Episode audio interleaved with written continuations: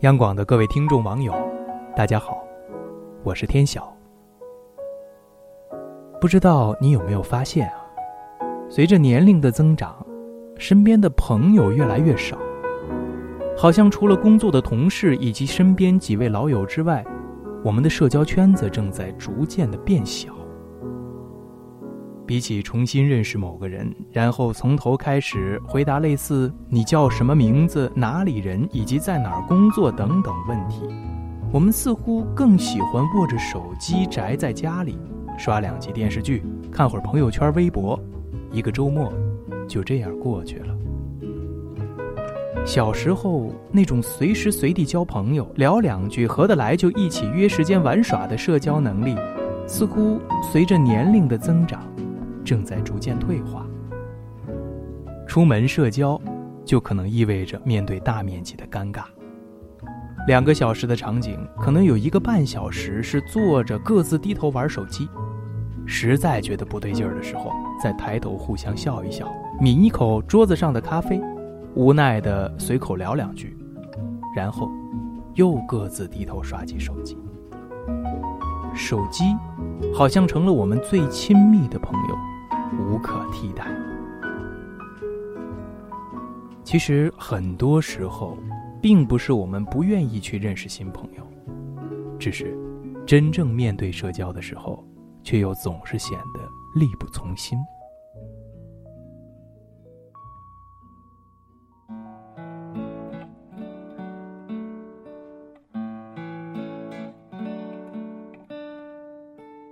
前几天跟朋友大飞约在一家奶茶店聊天，原本以为就我们两个，于是兴冲冲地跑过去。然而，当我到达约定地点时，才发现大飞已经跟另外两位我不认识的人坐在楼梯拐角处的沙发上聊天。我走了过去，大飞看到我，立马站起来跟他的两位朋友介绍我。那一刹那，我显得有点慌张，跟他们互相笑了笑。简单说了下自己的名字以及工作以后，便从口袋里掏出手机，滑屏解锁，打开微信，想找人聊聊天儿。比起同陌生人尬聊，我似乎更擅长于在微信上跟不熟悉的人侃侃而谈。即使不知道回复什么，也能够随手扔表情包，毫无压力感。如今，常见的状态就是。老朋友们渐行渐远，新朋友不曾来过，只想和自己独处。这段时间见了身边几位朋友，他们纷纷向我表示，自从工作以后，生活节奏越来越快，社交圈子呢也随之越来越窄，除了同事之外，已经懒到没朋友了。每天上完班都累死累活的，只想躲在家里躺着。周末好友约出门玩耍，接到电话第一句不是问时间地点，而是说：“哦，有没有我不认识的人啊？有的话，那我就不去了，免得尴尬。”尴尬这个词，好像成了我们社交路上最常见的口头禅。朋友说：“其实我们也想结交新朋友，知道自己不能总是如此封闭。”但不知道为什么，明明意识到目前状态的不足，就是没办法提起兴趣。想到可能会面对的尴尬，唉，还是老老实实的待在家吧。一句怕尴尬，毁了多少出门的勇气呢？前一段时间，初中好友菲菲被家里人安排去相亲了。菲菲说自己一听到这个消息，整个人瞬间就不好了。她告诉我们，也不知道为什么，倒不是从心底里排斥相亲这件事儿，反而有时候也有点小冲动，想要交一个男朋友。但是，一想到要面对一个陌生人，然后回答一系列问题，想想都累人，瞬间就没了交朋友的欲望。菲菲一边喝着柠檬汁，一边无奈地摇头说。比起面对面的尴尬，我更怕的是终于下定决心去认识一个人，且付出行动之后，到头来连朋友都做不成。那一刻，我发现，有时候我们之所以不愿意社交，除了懒，除了害怕尴尬之外，更多的是内心一种自我保护的行为。我们害怕自己义无反顾的付出，最终可能面对不欢而散的下场。其实，随着手机使用的频率越来越高，它已经成了我们生活当中最亲密的一位朋友。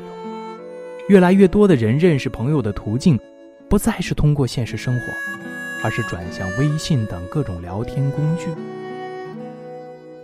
比起在现实世界认识朋友，网络上跟人聊天互相了解。好像成本更低，即使最终合不来，一个拉黑便了事了。或许，正因为如此吧，不少人开始对社交这件事情越来越抵触，一听到有陌生人的聚会就避之唯恐不及。虽然我一直觉得，要不要出去社交只是个人的选择问题，无所谓好坏和对错。如果有机会认识新朋友，我还是希望你能够大胆的往前迈出一步。虽然不能保证这一步就能找到一辈子的朋友，但至少能让你在人生的某个时间点上，生活中可以多出另一张新鲜的面孔。更何况，认识新朋友，其实也并没有你想象当中那么繁琐和累人。一声问候，两句介绍，三段话语，我们便可能成为朋友。好了，朋友们，今天的夜听就跟您分享到这儿，我是天晓，祝各位晚安。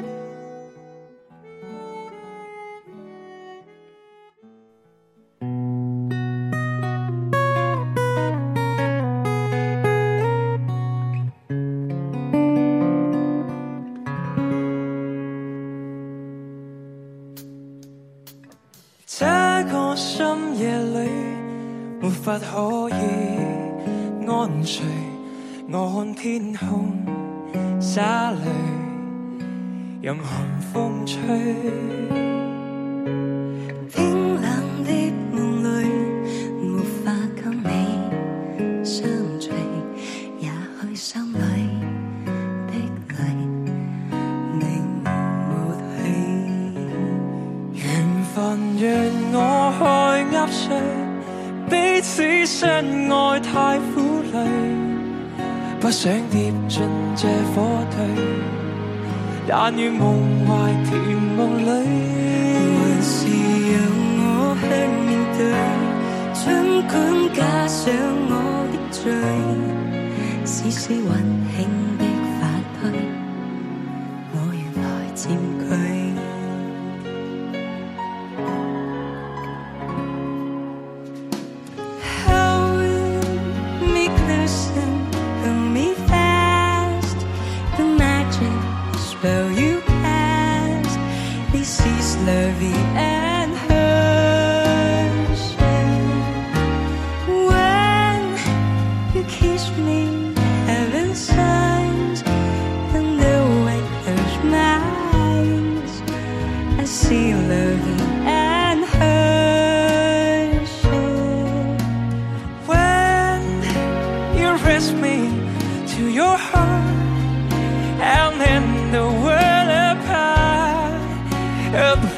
very soon.